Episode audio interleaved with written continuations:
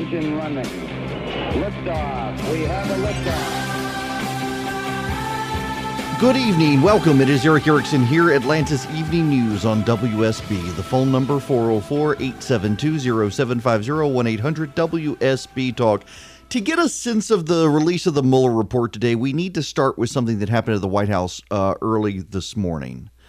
Uh, several reporters went into the White House. Uh, the president's uh, Marine band was there. They were playing songs, and the song that was playing at the time was Edelweiss. Edelweiss, you know the song. It's from Sound of Music. It is a Rodgers and Hammerstein song that the Von Trapp family sang. Uh, as opposed to singing the Nazi anthem. It was a, a, defiance of the Nazis, and Edelweiss became a song of resistance. It was playing in the White House today, and there's a show on Netflix. It only gets about a million viewers. Uh, Rodgers and Hammerstein, by the way, The Sound of Music has been seen by over a billion people. Uh, and this show on Netflix, or uh, Amazon rather, Amazon Prime, Man in High Castle, gets about a million, 1.1 million viewers, according to Variety. Well, in the in the show, it's basically a subversion of what happened if the Nazis had won, and Edelweiss is a song played by the Nazis. So these reporters uh, who have identified themselves as fans of the Man of the High Castle show went into the White House, heard the song playing, and presumed the president was doubling down on his hateful rhetoric and white nationalism and na- Nazi sympathies because Edelweiss was playing. The military band was actually pay- playing a selection of Rodgers and Hammerstein songs, uh, several songs from uh, Sound of Music were playing, in addition to Oklahoma and, and other Rodgers and Hammerstein famous songs. But that set the tone for the Mueller report unveiling today. A number of reporters who hate the president went in and presumed that the president was having the song played as a as a defiant act in the run run to the Mueller report, and it really did. Multiple reporters from multiple outlets uh, ran with this story. And so I have debated all day in that frame uh, how do I present the Mueller report to you? And I reached out to the White House and was willing to have some people on. I had a couple of members of Congress reach out and say they would be happy to come on. And I finally decided no, because everyone is too busy spinning. The Mueller report is more complicated uh, than the spin. The White House says the president's been completely exonerated. That's not true. Uh, the reporters are saying that the president is clearly guilty of something, and that's not true either. So I decided what I want to do, and, and I, I got to give Ben Shapiro some credit here because he actually uh, got a lot of the screenshots of this, and I, I'm going to read you the excerpts of the Mueller report. Now, excerpts, why? The report is 450 pages long plus appendices. I'm not going to read the entire report, but there are excerpts. And what I mean by excerpts is you can go page by page through the Mueller report. And in the unredacted stuff, you can essentially, the way the Mueller report is designed is there is a paragraph that explains what happened, and then the subsequent paragraphs detail the key introductory paragraph. It's good legal writing. So I don't need to read you every single paragraph of the Mueller report to tell you what happened. I can read you the key excerpts uh, that, that is premised on. And I want to do that to you so you don't hear me analyzing the Mueller report. I will get to the analysis of the Mueller report. But the odds are most of what you've heard today has been a partisan analysis, even partisanship by the reporters. So let me just give you the Mueller report in the Mueller report's on words and let you make up your mind before I tell you what I think. We begin here. The social media campaign and the GRU, that would be the Russians' hacking operations, coincided with a series of contacts between Trump campaign officials and individuals with ties to the Russian government. The office investigated whether these contacts reflected or resulted in the campaign conspiring or coordinated with Russia in its election interference activities. Although the investigation established that the Russian government perceived it would benefit from a Trump presidency and worked to secure that outcome, and that the campaign expected it would benefit electorally from information stolen and released through Russian efforts, the investigation did not establish that members of the Trump campaign conspired or coordinated with the Russian government in its election interference activities. While the investigation identified numerous links between individuals with ties to the Russian government and individuals associated with the Trump campaign, the evidence was not sufficient to support criminal charges. Among other things, the evidence was not sufficient to charge any campaign official as an unregistered agent of the Russian government or other Russian principal. And our evidence about the June 9th, 2016 meeting and WikiLeaks, uh, the June 9th, 2016, that's the meeting with uh, Natalia Veselnitskaya in Trump Tower. Our evidence about the June 9th meeting and WikiLeaks releases of hacked materials was not sufficient to charge a criminal campaign finance violation. Further, the evidence was not sufficient to charge that any member of the Trump campaign conspired with representatives of the Russian government to interfere in the 2016 election.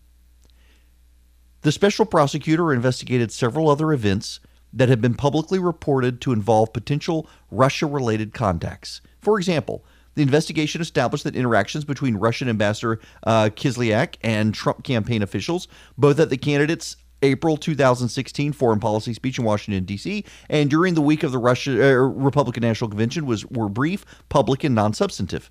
The investigation did not establish that one campaign official's efforts to dilute a portion of the Republican Party platform on behalf uh, uh of or assistance to Ukraine were undertaken at the behest of candidate Trump or Russia. The investigation also did not establish that a meeting between Kislyak and Sessions in September 2016 at Sessions' Senate office included any more than a passing mention of the presidential campaign.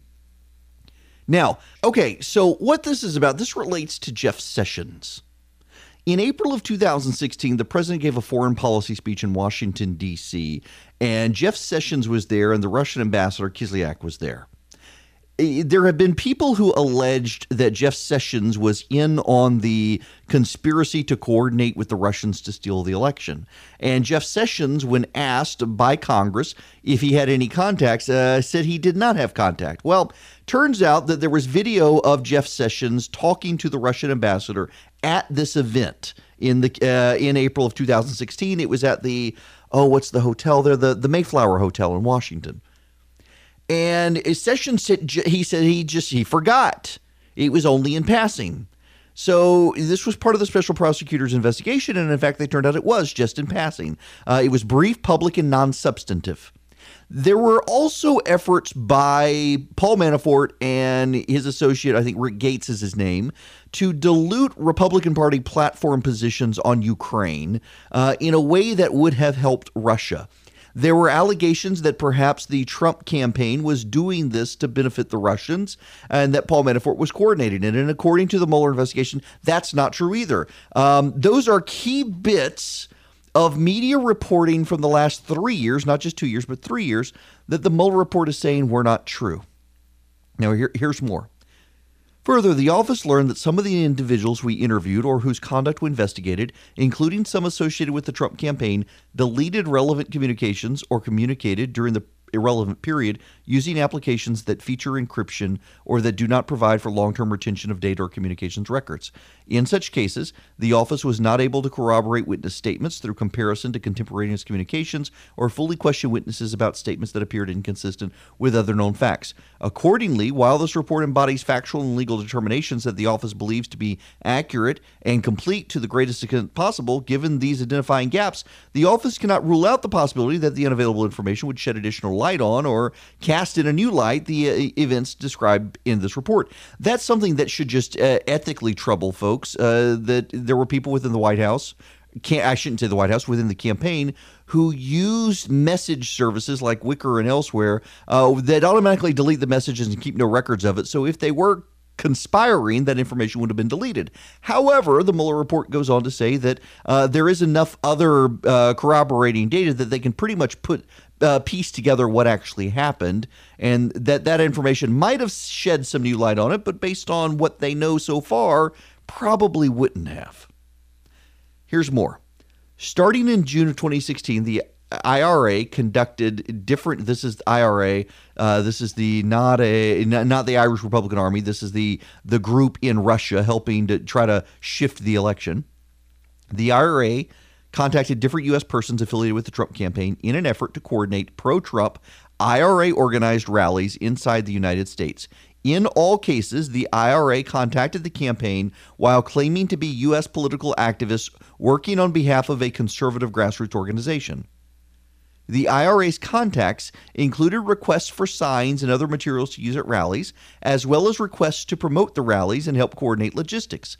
While certain campaign volunteers agreed to provide the requested support, for example, agreeing to set up a number of signs, the investigation has not identified evidence that any Trump campaign official understood the requests were coming from the Russians.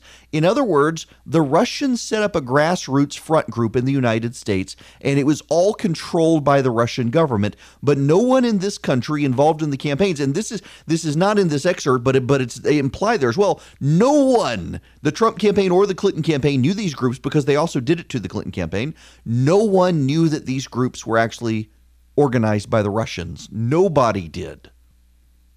Now, here's more. Beginning in the summer of 2016, Julian Assange and WikiLeaks made a number of statements about Seth Rich, the former Democratic National Committee staff member who was killed in July of 2016. The statements about Rich implied falsely that he had been the source of the stolen DNC emails. On August 9, 2016, the WikiLeaks Twitter account posted announce WikiLeaks has decided to issue a $20,000 reward for information leading to the conviction for the murder of DNC staffer Seth Rich. Likewise, on August 25th of 2016, Assange was asked in an interview, "Why are you so interested in Seth Rich's killer?" and Assange responded, "We're very interested in anything that might be a threat to alleged WikiLeaks sources." The interviewer responded to Assange's statements by commenting, I know you don't want to reveal your source, but it certainly sounds like you're suggesting a man who leaked information to WikiLeaks was then murdered. And Assange replied, If there's someone who's potentially connected to our publication and that person has been murdered in suspicious circumstances, it doesn't necessarily mean that the two are connected, but it's a very serious matter. That type of allegation is very serious and is taken very seriously by us. After the U.S. Intelligence Committee publicly announced its assessment that Russia was behind the hacking operation, Assange continued to deny that the Clinton materials were released by WikiLeaks had come from Russian hacking. According to media reports, Assange told a U.S. congressman the DNC hack was an inside job and purported to have physical proof the Russians did not give materials to Assange. That relates, you should know, to the Fox News situation, where there were people on Fox News uh, speculating that Seth Rich had been murdered, and at the same time were working with or building up relationships with WikiLeaks. And it turns out this was all a well coordinated effort to cast doubt and, and, misdirection on the fact that the Russians had obtained Hillary Clinton's information. Uh, makes not just people on the campaign look bad, but outside people as well uh, who have been championing WikiLeaks and the president's team. More on this when we come back. Okay, guys, a quick timeout for this week's sponsor. And, you know, the, I get a script. When you do a live read, you get a script and it gives you suggested talking points. And so this week, the sponsor is my butterfly pillow, and I appreciate it. And, you know, the script starts that not all of us sleep the same way. 63% of Americans sleep on their side. Are you one of them? And then talks about my butterfly pillow. Forget the script. I can do this one. Why can I do this one? Because I've been traveling with my butterfly pillow when I have to stay in hotels of late. Because you know, hotel pillows just they they're like pancakes. I mean, they're really, really, really fluffy, and you put your head on them, and they I mean, flat out pancakes. And I have stayed at a hotel recently where I know there was a bunch of road noise, and so one of the cool things about my butterfly pillow is that in addition to being adjustable, I mean, you can adjust the height on this thing, but it also has a Bluetooth night owl speaker, so you can actually stream from your phone to the pillow and listen to music or podcast or I use the Calm app when I'm in a hotel and listen to it on my butterfly pillow. So you get a soft pillow, but it doesn't flatten out like a pancake, and you can adjust it so it, it supports your neck. Your, your, neck doesn't get cricked. Uh, it's just it's it's a great pillow. It is thoughtfully designed, clearly by people who have had these problems, and you know, as the script says, it, it keeps your neck and spine in alignment throughout the night, even if you switch sides. It really does. Really am a fan of this pillow, and listeners to my show can save $30 off the list price of $129. Use code ERIC at checkout, and you'll get my butterfly pillow for just $99 and free shipping in the continental United States. Go to mybutterflypillow.com and enter code ERIC at checkout. Save $30 and get free shipping. That's mybutterflypillow.com. Check out code ERIC. And the great thing about it is you can take it with you to these hotels that have these horrible, horrible, fluffy pillows that flatten out like pancakes. You can use my butterfly pillow pillow and get a good night's sleep.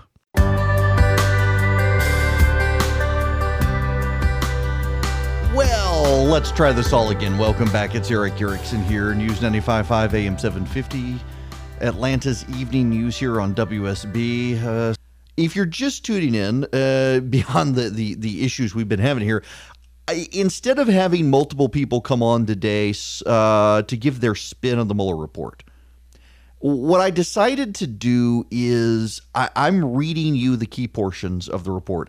And what I mean by the key portions is I'm not cherry picking the report. Uh, every portion of the report has a major paragraph and then subsequent paragraphs explaining the major paragraph. And so I'm going through reading the major paragraphs, and, and the task has been made easy. I to give some credit to Ben Shapiro, who actually went through this morning and started screenshotting them, and I'm, I'm adding to them as I go along.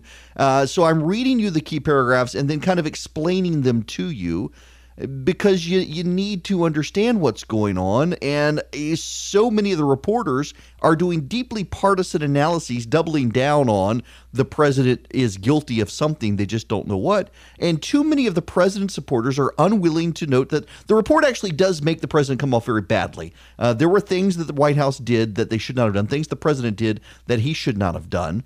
Uh, and we'll get to some of those. Uh, I want to keep reading now. This now is about uh, some of the leaks from WikiLeaks and interaction with the with the presidential campaign and with the Trump family as well. Uh, key portion here. Several hours later, that is, several hours after um, some of the leaks and a Twitter direct message from WikiLeaks, Donald Trump Jr. emailed a variety of senior staff. Quote, Guys, I got a weird Twitter DM from WikiLeaks. See below. I tried the password and it works, and the About section they reference contains the next pick in terms of who is behind it. Not sure if this is anything, but it seems like it's really WikiLeaks asking me as I follow them, and it is a direct message. Do you know the people mentioned and what the conspiracy they are looking for could be? These are just screenshots, but it's a fully built out page claiming to be a pack. Let me know your thoughts and if we want to look into it. Trump Jr. attached a screenshot of the About page for the unlaunched site PutinTrump.org. The next day, after the website had launched publicly, Trump Jr. sent a direct message to WikiLeaks. Off the record, I don't know who that is, but I'll ask around. Thanks. On October 3, 2016, WikiLeaks sent another direct message to Trump Jr. asking you guys to help disseminate a link alleging Clinton, uh, Hillary Clinton had advocated using a drone to target Julian Assange. Trump Jr. responded he had already done that and asked, What's behind this Wednesday leak I keep reading about?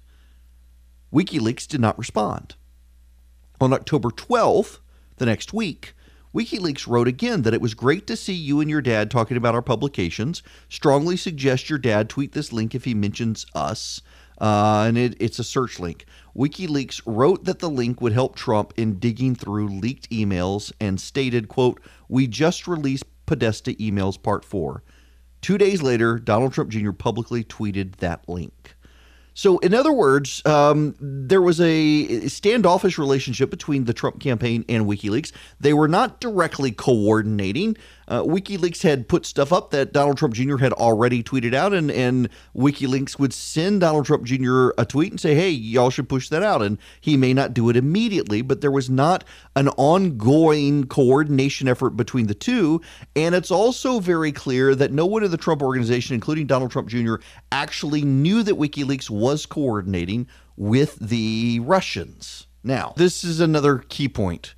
Throughout 2016, the Trump campaign expressed interest in Hillary Clinton's private email server and whether approximately 30,000 emails from that server had in fact been permanently destroyed, as reported by the media. Several individuals associated with the campaign were contacted in 2016 about various efforts to obtain the missing Clinton emails and other stolen materials in support of the Trump campaign. Some of these contacts were met with skepticism, and nothing came of them. Others were pursued to some degree. The investigation did not find evidence that the Trump campaign recovered any Clinton emails or that these contacts were part of a coordinated effort between Russia and the Trump campaign. This again undermines one of the key things we've heard in the media for three years that the, the Trump campaign was working with the Russians to uncover these deleted Hillary Clinton emails. In fact, uh, there were some uh, there were some efforts to reach out to the Trump campaign and coordinate with them, but nothing came of them. There were other efforts pursued, and they couldn't find the Clinton email campaigns. So it is very clear there were people associated with the campaign who were talking to individuals about trying to find the Clinton emails. They never did find the Clinton emails. There are other people within the campaign, so some associated with the campaign and some inside the campaign. The ones associated with the campaign apparently were having more substantive conversation than those inside the campaign, and those inside the campaign treated everything skeptically. That's another big issue here. But on top of it all, none of them knew at all that they were dealing with the Russians. One more excerpt here before we go to break. On November 3rd, 2015, the day after the Trump organization transmitted uh, the, its letter of intent, um, Sater emailed Cohen, this is the lawyers, suggesting that the Trump Moscow project could be used to increase candidate Trump's chances of being elected, writing, Buddy, our boy can become president of the USA and we can engineer it. I will get all of Putin's team to buy in on this. I will manage the process. Michael, Putin gets on stage with Donald for a ribbon cutting for Trump Moscow, and Donald owns the Republican nomination and possibly beats Hillary, and our boy is in. We will manage this process better than anyone. You and I will get Donald and Vladimir on a stage together very shortly. That's the game changer. Later that day, Sater followed up, Sater being uh, working for Trump organization. Donald doesn't stare down. He negotiates and understands the economic issues, and Putin only wants to deal with the pragmatic leader. And a successful businessman is a good candidate for someone who knows how to negotiate. Business, politics, whatever it is, is the same for someone who knows how to deal with it. The investigation identified evidence that during the period that Trump Moscow project was under consideration, the possibility of candidate Trump visiting Russia arose in two contexts. First, in interviews with the office, Michael Cohen stated that he discussed the subject of traveling to Russia with Trump twice, once in late 2015 and again in spring 2016. According to Cohen, Trump indicated a willingness to travel if it would assist the project significantly. On one occasion, Trump told Cohen to speak with then campaign manager Corey Lewandowski to coordinate the schedule. Cohen recalls that he spoke to Lewandowski, who suggested that they speak again when Cohen has actual dates to evaluate. Cohen indicated, however, that he knew that travel prior to the Republican National Convention would be impossible given the candidates' pre existing commitments to the campaign. In other words, None of them actually saw that the president was going to get elected, just that if he got on stage and was next to Putin and they were doing an economic deal, that that could help the president. One person suggested that may put him over the edge, but in all of their ancillary conversations about it, it was all about showing the president was a guy who could cut deals, and that was about getting Trump Tower in Moscow done. In other words, it was not a front for money laundering, and frankly, that's something I suspected is maybe they were using this property as a way to funnel money out of Moscow. That doesn't appear to be the case at all. Uh, in fact, it definitely doesn't even appear to be the case. They were trying to use it to shape the election. They were trying to use it to build a building in Moscow and help the Trump organization in business.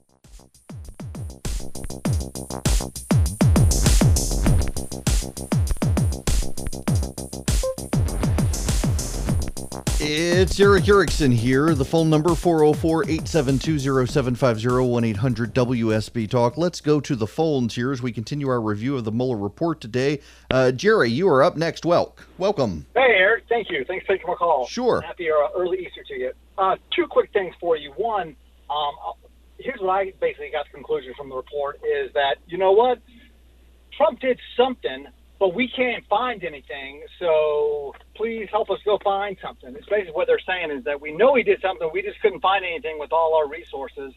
And then the other point I wanted to bring up is when did all this um, um, action take place? It all happened under Obama's watch, Clapper's watch, Comey's watch. Yeah. It all happened when they were in power. And, and I know that's been brought up before, but I think a lot of people lose that. Um, um, and when they're talking about it, but I, but the conclusion, like I said, is, hey, he did something, but we couldn't find anything, so we're not going to conclusively conclude um, that there was nothing there. And um, I think people are starting to see that that this is now becoming definitely um, going to be something for the 2020 election. But yeah, Jerry, I, I, look, I, I, agree with you on that one. In fact, uh, Steny Hoyer, the House Majority Leader, has come out and said that there's going to be no impeachment. That this is, uh, if you don't like it, deal with it at the ballot box. And uh, progressive activists this evening are vilifying Steny Hoyer for this. Uh, do not like that Hoyer is taking this position in any way, shape, or form. They are very, very, very upset about it. Uh, they want impeachment hearings, and they're not going to get it. Nancy Pelosi herself has come out and said, yeah, "We're not going to impeach. Uh, we got an election in two years. Go fight." And that's making progressive activists mad. When we come back, we're going to continue this review. Also, just uh, real quick, uh, stay with WSB overnight as the storms come in. Uh, my sister's home in uh, Mississippi got impacted by a tornado. They're fine. The house is mostly fine, but the bad storms are coming, folks, and you need to stay with us.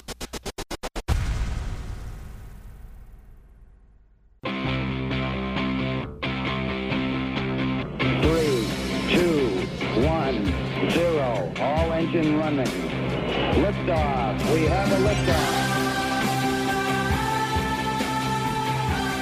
It's Eric Erickson here, Atlanta's Evening News on WSB. I'm going to be here till 7 o'clock tonight as we wind our way through the Mueller report. We'll take your phone calls again 404 872 0750 1 800 WSB Talk. If you're just tuning in, uh, let me just make one overarching issue here with the station. There are storms coming through overnight into Atlanta. You're going to want to stick with us because uh, they're going to impact probably the drive into the office tomorrow. So between Kirk Mellish, Triple T Traffic, Scott Slade will be able to get you where you need to go in the morning. Uh, just real world personal impact on on this front. Uh, my sister actually, I was about to text her to tell her hope they're okay during the storm. She lives in Mississippi, and as I was about to do that, got a text from her that they had to huddle in their hallway as a tornado came over them, uh, took off the siding and gutter on their house. Uh, lots of trees and power lines down there. They live south of Jackson, Mississippi. Uh, so definitely very strong storms headed our way. So hope they should wind down some. If you heard Kirk Mellish's weather forecast, they'll wind down some, but still potential for some strong storms. So please be careful out there and stay with us in the morning as you go to the office. I, am going to continue. What my plan is until the bottom of this hour.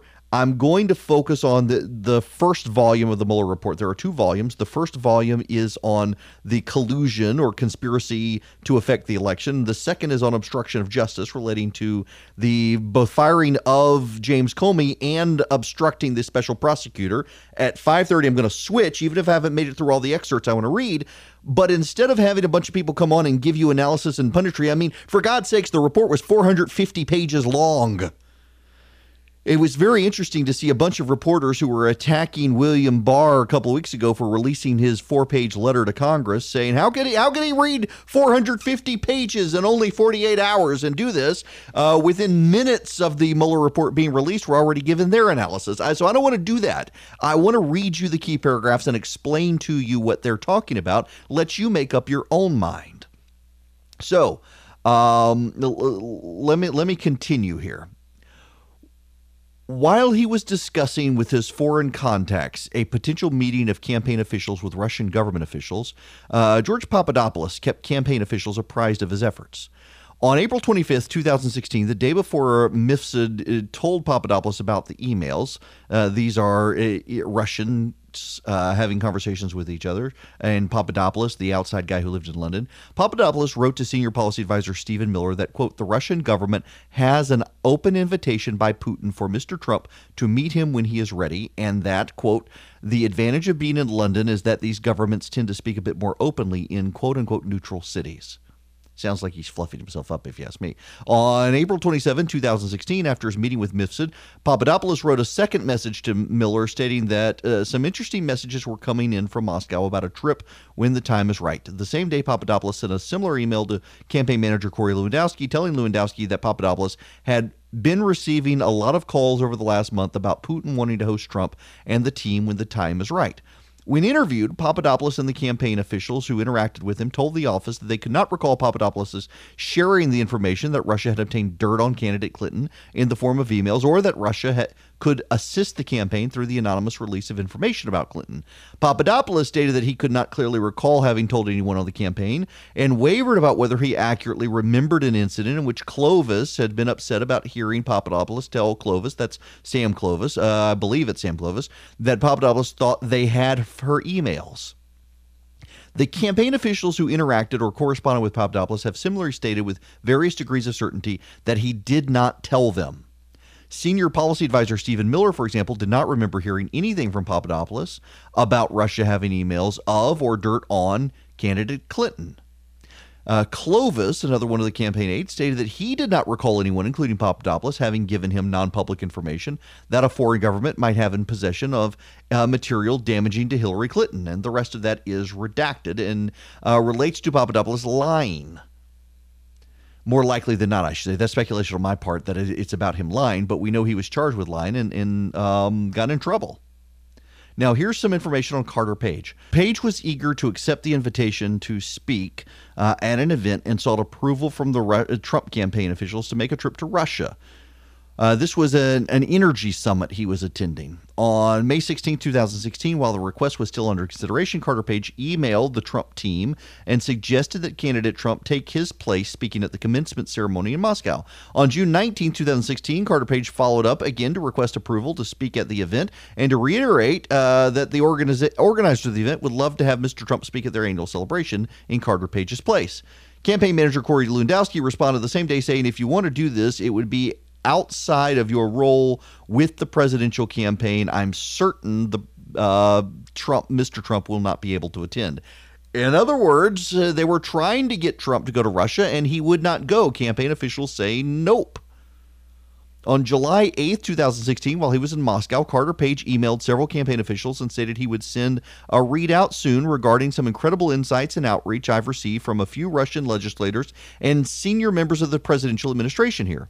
On June 9th of 2016, Page emailed the team, writing in pertinent part, quote, Russian Deputy Prime Minister and NES board member Arkady uh, Dvorkovich also spoke before the event. In a private conversation, Dvorkovich expressed strong support for Mr. Trump and a desire to work together toward devising better solutions in response to the vast range of current international problems. Based on feedback from a diverse array of other sources close to the presidential administration, it is readily apparent that this sentiment is widely held at all levels of the government. And then the rest of this is um, redacted. There is a relevant footnote, and that footnote is this. The uh, Mueller investigators were unable to obtain additional evidence or testimony about who Page may have met or communicated with in Moscow. Thus, Page's activities in Russia, as described in his emails with the campaign, were not fully explained. But then, the office found no evidence that the Russian ambassador Kislyak conversed with either Donald Trump or Jeff Sessions after the speech in Washington, or would have had the opportunity to do so. Uh, one of the individuals who was involved said he didn't recall seeing Kislyak at the post speech luncheon, and the only witness who accounted for Sessions' whereabouts stated that Sessions may have spoken to the press after the event, but then departed for Capitol Hill. Others said, based in part on a food related request he received from the campaign staff members, that Donald Trump left the hotel a few minutes after the speech to go to the airport. So, in other words, uh, these there was no way for uh, the Russian ambassador to interact with the Trump campaign in the way the media reported. Between April 2016 and the speech at the Mayflower Hotel and the presidential election, Jared Kushner had periodic contact uh, with one of the individuals who was trying to coordinate communication. Those contacts consisted of both in person meetings and phone conversations, which concerned how to address issues relating to Russia and the campaign and how to move forward with the advisory group of foreign policy uh, experts. The individual who was talking to Kushner recalled that he, not Kushner, initiated all conversations about Russia and that Kushner never asked him to set up back channel conversations. According to this individual who was helping uh, w- develop Russian foreign policy for the Trump campaign after the Mueller speech in late April, uh, he, the guy's name is Simes, raised the issue of Russian contacts with Kushner advised that it was bad optics for the campaign to develop hidden Russian contacts, and told Kushner that the campaign should not highlight Russia as an issue and should handle any contacts with Russia with care. Kushner provided a similar account. In other words, Jared Kushner and the guy on the Trump campaign who was helping coordinate Russian issues said, wait, wait, wait, wait. We can't do any backdoor deals with the Russians. It would be bad if we did, and we should not trust them. Again, that undermines key details that have come out of the media in the last three years. And yet the media today is saying that they got it all right. This evidence, this is direct quotes. I'm reading you uh, key passages from the Mueller report, undermines so much of what we have. Now, what about that meeting with Natalia Veselnitskaya? Wait until you hear what Mueller said about that.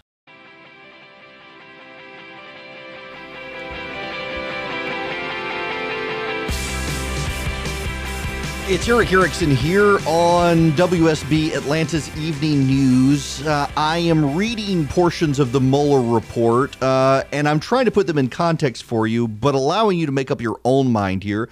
And the main reason I'm doing this is because I think so much of the uh, conversation today about the Mueller report is from partisan lines. Uh, the Trump campaign and Donald Trump himself come across looking very badly in the report. They do. Uh, he is not exonerated, contrary to claims from the White House but he's also not guilty of any sort of collusion or conspiring with the Russians to steal the election. Um, the, issue with him is obstruction of justice, and at the bottom of the hour, we'll get to that.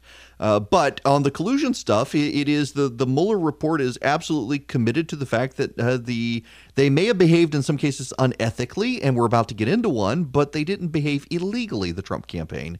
And the one that, that is questionable ethics comes from the Trump campaign meeting on June 9th, 2016, with Natalia Veselnitskaya. Uh, let me read you from the Mueller report. On June 9, 2016, senior representatives of the Trump campaign met in Trump Tower with a Russian attorney expecting to receive derogatory information about Hillary Clinton from the Russian government. The meeting was proposed to Donald Trump Jr. in an email from Robert Goldstone at the request of his then client, Emin Agalarov, the son of Russian real estate developer Aras Agalarov. Goldstone relayed to Trump Jr. that the Crown prosecutor, this is a direct quote, Crown prosecutor of Russia offered to provide the Trump campaign with some official documents and information that would incriminate Hillary and her dealings with Russia as part of Russia and its government support for Mr. Trump, end quote. Trump Jr. immediately responded that, quote, if that's what you say, I love it close quote, and arranged the meeting through a series of emails and phone calls. Trump Jr. invited campaign chairman Paul Manafort and senior advisor Jared Kushner to attend the meeting, and both did. Members of the campaign discussed the meeting before it occurred, and Michael Cohen recalls that Trump Jr. may have told candidate Trump about an upcoming meeting to receive adverse information about Clinton without linking the meeting to Russia. According to written answers submitted by President Trump, he had no recollection of learning of the meeting at the time, and the office found no evidence showing that he was made aware of the meeting or its Russian connection before it occurred. The Russian attorney who spoke at the meeting, Natalia Veselnitskaya, did not actually provide the information. She claimed there were funds derived from legal activities in Russia provided to Hillary Clinton in the documents and never brought forward the information before shifting the conversation to something she wanted to talk about.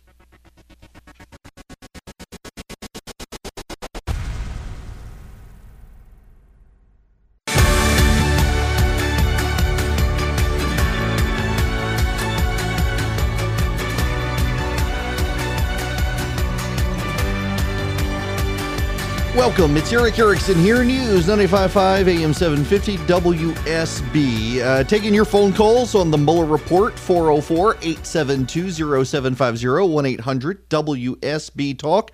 And reading through the Mueller Report, letting you make up your own mind, uh, reading you the key portions of the Mueller Report, uh, not cherry picking per se. I, I, got an email from someone saying read the whole thing. It's 450 pages. Uh, but I can read you the, the uh, opening uh, paragraphs of each portion of it and let you make up your own mind. We have dealt with the collusion issue. I got a, a call I want to take on uh, that issue, and then I'm going to move on to the obstruction issues, or yeah, the obstruction issues. The report was in two volumes. Volume one was collusion. Volume two was obstruction. Uh, the Mueller report very clear findings. There was no collusion. The Trump officials did talk to Russians, but had no knowledge that they were talking to Russians. Uh, they got played by the Russians. Uh, I think it is a fair criticism to say that at one point, though, they were offered uh, in Trump Tower a former lawyer for the Russians offering to hand them information damaging to Hillary Clinton, and they didn't say anything to anyone, but I suspect now in reading the Mueller report, I know why. Because according to the introductory material setting up the meeting, it was officially documented information. So in other words, it was information that was would have been in the public record if it existed. And it turns out it didn't exist, but that was the pretense to get the meeting. This was the meeting with Natalia Veselnitskaya, and it turns out the meeting was actually to talk about the Magnitsky Act uh, that imposed sanctions on Russia. She never really had any information on Hillary Clinton. She was just claiming to to get the meeting meeting. Now, uh, let me go take this call from Jim in Atlanta. Welcome to the program, Jim. Hello. Uh, how you doing? Good. How are you? Um, regarding the, the excerpt you just read about the Trump Tower meeting, did, did the report mention that the uh, someone from G, uh, GPS Fusion, uh, perhaps Glenn Simpson, met with the Russian lawyer before and after the Trump Tower meeting? That's uh, there's nothing about Fusion GPS in the report. I see. So yeah, so there is some speculation, and it appears that the the attorney general does want to look into how some of these things were set up, and the attorney general now is looking into the or, origination of the Christopher Steele dossier, and that apparently does involve the Democratic opposition research firm uh, Fusion GPS. So a new investigation may find that, but this investigation was not looking into that. Now. I want to move on to the uh, Mueller findings relating to obstruction. And again, I'm going to read you passages. I will put them in context. I will allow you to go where you want with them. Okay, here we go. This is obstruction. This is the very beginning of the obstruction volume. First, a traditional prosecution or declination decision entails a binary determination to initiate or decline a prosecution. But we determine not to make a traditional prosecutorial judgment. The Office of Legal Counsel has issued an opinion finding that the indictment or criminal prosecution of a sitting president would impermissibly undermine the capacity of the executive branch to perform its constitutionally assigned functions in violation of the constitutional separation of powers. Given the role of the special counsel as an attorney in the Department of Justice and the framework of the special counsel regulations, this office accepted uh, that legal conclusion for the purpose of exercising prosecutorial jurisdiction. And apart from that constitutional view, we recognize that a federal criminal accusation against a sitting president would place burdens on the president's capacity to govern and potentially preempt constitutional processes for addressing presidential misconduct. Second, while that opinion concludes that a sitting president may not be prosecuted, it recognizes that a criminal investigation during the president's term is permissible. The Office of Legal Counsel opinion also recognizes that a president does not have immunity after he leaves office. And if individuals other than the president committed an obstruction offense, they may be prosecuted at that time.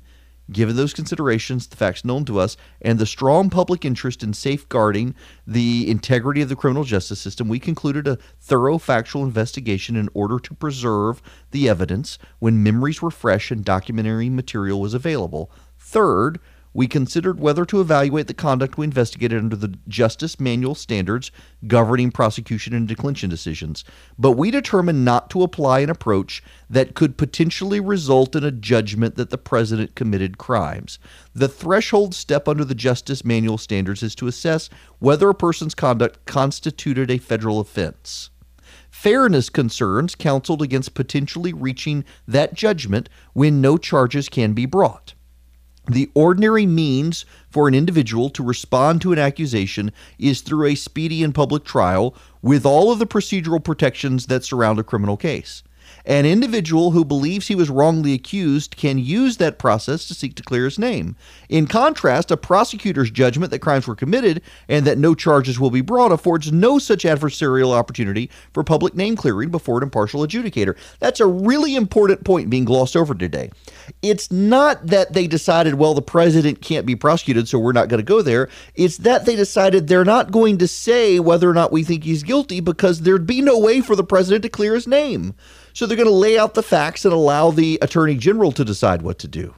That's where we are with the obstruction case. And boy, do they lay out some facts. We'll get to those when we come back. Okay, guys, a quick timeout for this week's sponsor. And, you know, the, I get a script. When you do a live read, you get a script and it gives you suggested talking points. And so this week, the sponsor is my butterfly pillow, and I appreciate it. And, you know, the script starts that not all of us sleep the same way. 63% of Americans sleep on their side. Are you one of them? And then talks about my butterfly pillow. Forget the script. I can do this one. Why can I do this one? Because I've been traveling with my butterfly pillow when I have to stay in hotels of late. Because you know, hotel pillows just they they're like pancakes. I mean, they're really, really, really fluffy, and you put your head on them, and they I mean, flat out pancakes. And I have stayed at a hotel recently where I know there was a bunch of road noise, and so one of the cool things about my butterfly pillow is that in addition to being adjustable, I mean, you can adjust the height on this thing, but it also has a Bluetooth night owl speaker, so you can actually stream from your phone to the pillow and listen to music or podcast or I use the Calm app when I'm in a hotel and listen to it on my butterfly pillow. So you get a soft pillow, but it doesn't flatten out like a pancake, and you can adjust it so it, it supports your neck. Your, your, neck doesn't get cricked. Uh, it's just it's it's a great pillow. It is thoughtfully designed, clearly by people who have had these problems. And you know, as the script says, it, it keeps your neck and spine in alignment throughout the night, even if you switch sides. It really does.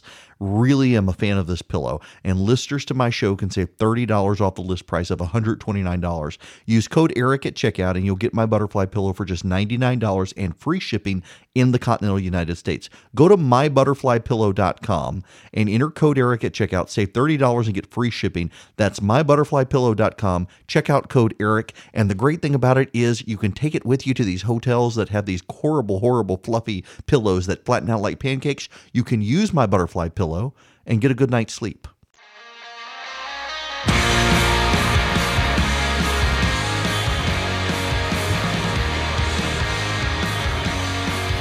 Welcome back. We continue to uh, work our way through the Mueller report as much as we can. I'm going to be here for another hour reading through it. I, I want to read you a fourth reason why the Mueller team decided not to make a specific finding on obstruction. If you'll recall, uh, the first is because the the president is presumed not to be able to be indicted. The second is because uh, they, if the president couldn't be indicted, they did not want to uh, basically say he's guilty when he had no way to fight it. A third reason was because they believe it. Uh, they needed to lay out a factual case and did not want to make the initial prosecutorial discretion of whether or not there was or was not. And then lastly, this if we had confidence after a thorough investigation of the facts that the president clearly did not commit obstruction of justice, we would so state. Based on the facts and the applicable legal standards, however, we're unable to reach that judgment. The evidence we obtained about the president's actions and intent presents difficult issues that prevent us from conclusively determining no criminal conduct uh, occurred. Accordingly, while this report does not conclude that the president committed a crime, it also does not exonerate him. That's the intro. Let's now begin uh, and there are some redactions here, a lot of it related to the Roger Stone situation and other matters.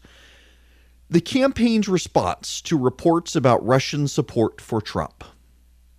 During the 2016 presidential campaign, questions arose about the Russian government's apparent support for candidate Trump after WikiLeaks released politically damaging Democratic Party emails that were reported to have been hacked by Russia, Trump publicly expressed skepticism that Russia was responsible for the hacks. At the same time, he and other campaign officials privately sought information about any further planned WikiLeaks releases. Trump also denied having any business in or connections to Russia, even though as late as June 2016, the Trump organization had been pursuing a licensing deal for a skyscraper to be built in Russia called Trump Tower Moscow. After the election, the president expressed concerns to advisors that reports of Russia's election interference might lead the public to question the legitimacy of his election. And it goes downhill from there. I'll continue this and take your phone calls when we come back.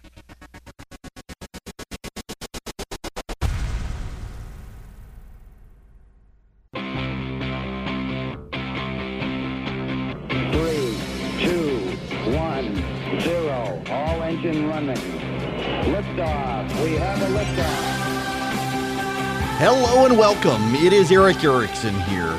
I am giving you an extra hour of coverage tonight to work through the Mueller report. Uh, thank you very much, by the way, to a number of listeners who have emailed in over the last hour just appreciating the approach here. I debated this all day how to do it, uh, whether to have people on. I had reached out to the White House earlier. Uh, and members of Congress had several members of Congress reach out to me and say they wanted to be on. And ultimately, I concluded just watching all of the coverage today that you weren't actually learning anything about what Mueller said. You were learning what people wanted you to think about what Mueller said. And I would rather actually read the report to you, the key excerpts, and let you make up your own mind. Uh, the president does not come off looking good in this report. He doesn't. Uh, but he also doesn't come off looking like a felon either. Uh, it very much is clear Hillary Clinton did not lose the election because of the Russians and Trump coordinating.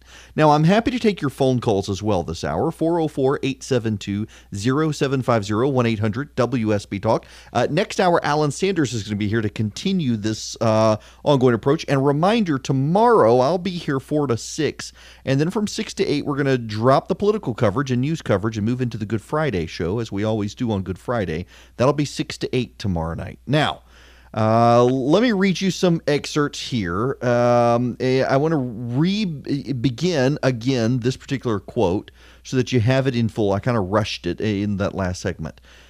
During the 2016 presidential campaign, questions arose about the Russian government's apparent support for candidate Trump after WikiLeaks released politically damaging Democratic Party emails that were reported to have been hacked by Russia. Trump publicly expressed skepticism that Russia was responsible for the hacks. At the same time, he and other campaign officials privately sought information. And then there's an area redacted, and the guess from every single person under the sun, left and right, is that it it uh, from Roger Stone are the three words that were redacted about any further planned WikiLeaks releases. Trump also denied having any business in or connections to Russia, even though as late as June 2016, the Trump organization had been pursuing a licensing deal for a skyscraper to be built in Russia called Trump Tower Moscow. After the election, the president expressed concerns to advisors that reports of Russian election interference might lead the public to question the legitimacy of his election. Now, conduct involving FBI Director Comey and Mike Flynn. In mid January 2017, incoming National Security Advisor Michael Flynn falsely denied to the Vice President of the United States other administration officials, and Federal Bureau of Investigation agents that he had talked to Russian Ambassador Sergei Kislyak about Russia's response to U.S. sanctions on Russia for its election interference. On January 27, the day after the president was told that Flynn had lied to the vice president and had made similar statements to the FBI, the president invited FBI Director Comey to a private dinner at the White House and told Comey that he needed loyalty. On February 14th, the day after the president requested Mike Flynn's resignation, the president told an outside advisor, quote, now that we have fired Flynn, the Russia thing is over, end quote. The advisor disagreed and said the investigation would continue. Later that afternoon, the president cleared the Oval Office to have a one on one meeting with Comey. Referring to the FBI's investigation of Flynn, the president said, quote, I hope you can see your way clear to letting this go, to letting Flynn go. He's a good guy. I hope you can let this go, end quote. Shortly after requesting Flynn's resignation and speaking privately with Comey, the president sought to have the National Security Advisor, KT McFarland, draft an internal letter stating that the president had not directed Flynn to discuss sanctions with Kislyak. McFarland declined because she did not know whether that was true. And a White House counsel's office attorney thought that the request would look like a quid pro quo for an ambassadorship she had been offered. In other words, the president fired Flynn after it was clear Flynn had lied, and then asked Comey to stop prosecuting Flynn because Flynn was a good guy and then asked the deputy national security advisor to draft a letter stating that the president had not told Mike Flynn to discuss sanctions with Kislyak. Curious that he would ask the national so the, the deputy national security advisor to do that after firing Mike Flynn. Okay. Next next segment. The president's reaction to the ongoing investigation. In February of 2017, Attorney General Jeff Sessions began to assess whether he had to recuse himself from campaign related investigations because of his role in the Trump campaign. In early March, the president told White House counsel Don McGahn to stop Jeff Sessions from recusing himself. And after Sessions announced his recusal on March 2nd, the president expressed anger at the decision and told advisors he should have an attorney general who would protect him. That weekend, the president took Sessions aside at an event and urged him to quote unquote unrecuse himself.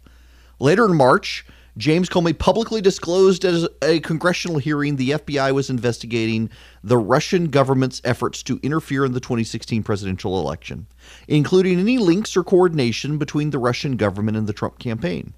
In the following days, the president reached out to the director of national intelligence and the leaders of the CIA and the NSA to ask them what they could do to publicly dispel the suggestion that the president had any connection to the Russian election interference effort. The president also twice called Comey directly, notwithstanding guidance from Don McGahn, the White House counsel, to avoid direct contacts with the Department of Justice. Comey, this this this this is important here. Comey had previously assured the president that the FBI was not investigating him personally. And the president asked Comey to lift the cloud of the Russia investigation by saying that publicly. Now, I want to pause from reading here and set the stage here because it, involves what William Barr, the Attorney General, said this morning. One of their conclusions, William Barr and Rod Rosenstein, the De- Deputy Attorney General, for why the president could not be prosecuted for obstruction is because the president did not have intent to obstruct. The president's reasoning and actions were based on emotions, not intentions. The president believed that he was being unfairly maligned and that his victory was being unfairly maligned. And the president had been told by James Comey, as I just read you in the report. Comey had previously assured the president the FBI was not investigating him personally. Media reports made it sound like Trump himself was involved. The president was very angry about it, and he wanted Comey to publicly say that the president was not personally being investigated. When Comey refused, the president fired him. It was an emotional response. It was not designed to obstruct. It does not appear that the president attempted to obstruct the investigation uh, into Russia by James Comey. His obstruction actually came uh, later in other conduct that the president did. Um, it, again, there are 10 instances that the special prosecutor looked like looked at, and we're walking through those 10 instances here. Uh, I want to finish walking through these before we get to the rest. Uh, so, if you will forgive me for keeping you on hold on the phones, uh, I think it's important that I set the stage for the rest of these, and then I'll take your phone calls. We'll be back here in a minute.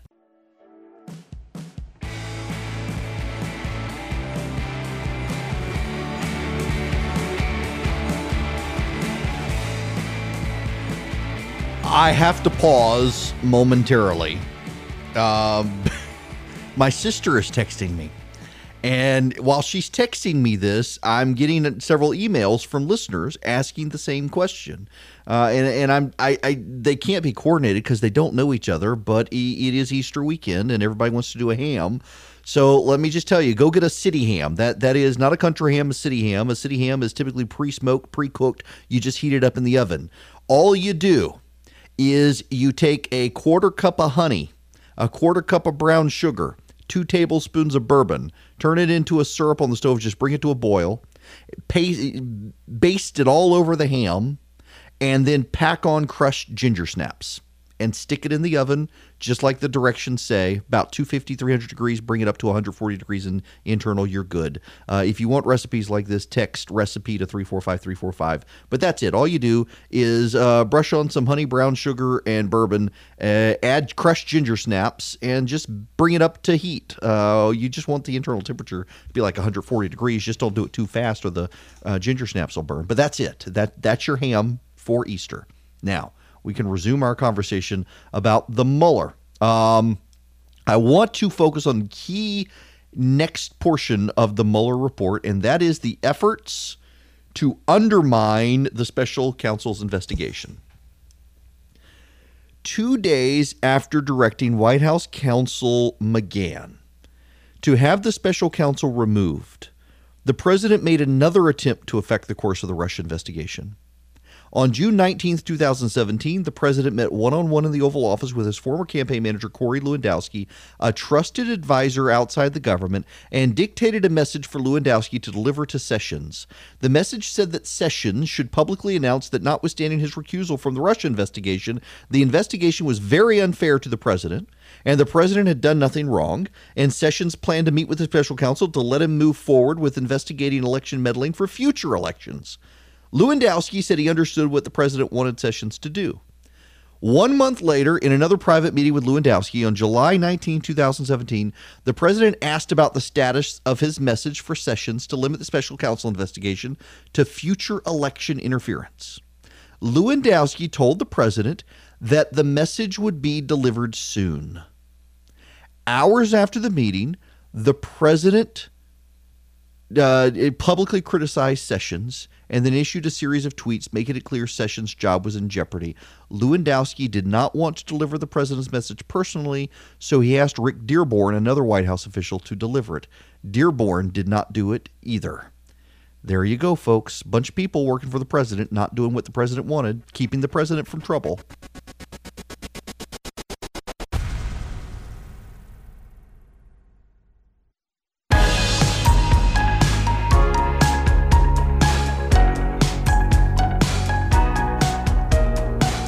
Welcome. It is Erick Erickson here, News 95.5 AM 750 WSB. Reminder 6 o'clock tomorrow night, the Good Friday show. Uh, I want to go on and I don't want to keep TJ on hold any longer. It's been there for almost half an hour. TJ, welcome to the program. Hey, how you doing? Good. How are you? Good. Hey, so I was uh, listening to Bloomberg today, and some talking head uh, was talking about the uh, the Mueller report, and and the question came up about um, about getting access to the, the grand jury testimony. And this guy said the only way that could happen was through the process of impeachment. So that's my first question. Is that true? And second, if so, is that because that would that would be basically the only legal reason for getting access to that information? Yes, um, Congress would have to subpoena it in an in an impeachment process. Uh, grand jury information, according to federal law, is prohibited from being made public unless it relates to an impeachment. Among there are a number of other things, um, but impeachment being chief among them. So if Congress impeaches the president, uh, they could get that information. Otherwise, they really can't. Uh, now that actually, TJ, I'm glad you raised that question because there are only uh, a couple of categories, a few categories that Bob uh, that William Barr redacted. Uh, the president exerted no executive privilege.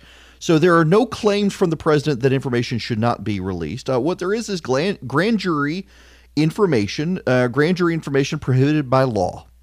Classified information, along with the sources and methods of conducting that information, that is all prohibited by law from being released. Uh, another category that was uh, redacted was impairment of other cases, in particular Roger Stone. In fact, the overwhelming majority of redacted information is about existing pending cases.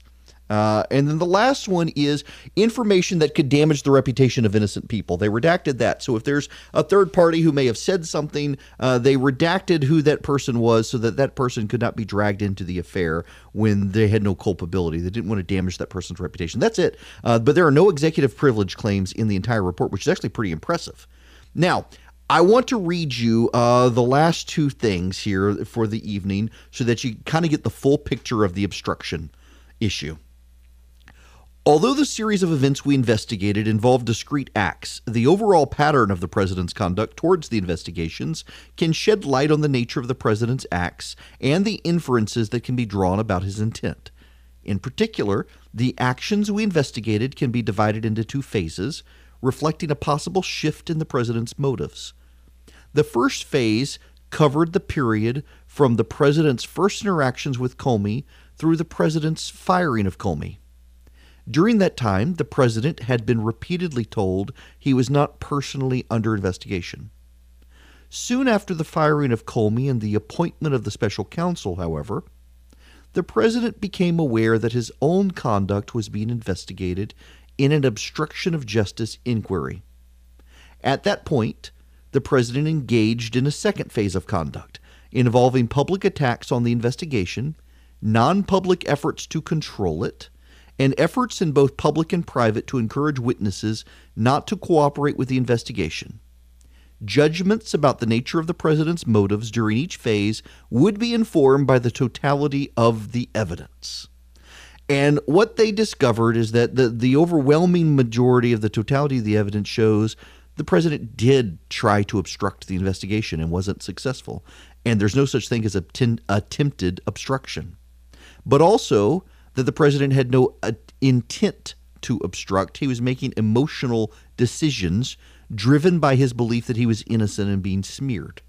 Let me now read you this key portion of what the Mueller report says. The president's efforts to influence the investigation were mostly unsuccessful. And that is largely because the persons who surrounded the president declined to carry out orders or accede to his requests. James Comey did not end the investigation of Mike Flynn, which ultimately resulted in Mike Flynn's prosecution and conviction for lying to the FBI. White House counsel Don McGahn did not tell the acting attorney general that the special counsel must be removed, but instead prepared to resign over the president's order. Corey Lewandowski and Rick Dearborn did not deliver the president's message to Jeff Sessions that he should confine the Russia investigation to further election meddling only. Don McGahn refused to recede from his recollection about events surrounding the president's direction to have the special counsel removed, despite the president's demands repeatedly that he do so. Consistent with that pattern, the evidence we obtained would not support potential obstruction charges against the president's aides and associates beyond those already filed. In considering the full scope we investigated, the president's actions can be divided into phases. Those are what I just read. In other words, all of the progressives out there who have been telling us that people needed to not work for President Trump and that people should be bullied and prevented from working for President Trump and people should resign rather than continue to working for President Trump. Thankfully, the people who work for President Trump did not listen. The president has avoided a charge of obstruction of justice because though he wanted people to do things on his behalf, those people did not comply. There is no attempted obstruction. It's either you obstructed or you didn't.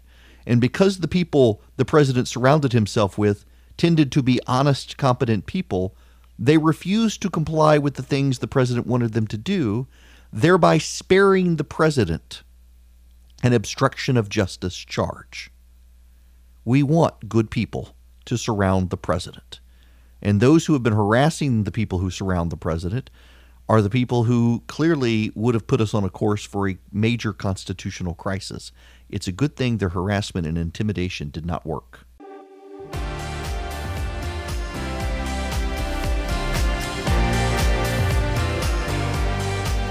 It is Erick Erickson here, an extended hour of Atlanta's evening news. Thanks very much to Mark Arum for letting me do this this evening, uh, being able to walk through this. And then again tomorrow night, 6 to 8, the Good Friday show. I will be here 4 to 6, though, and we'll be taking your calls.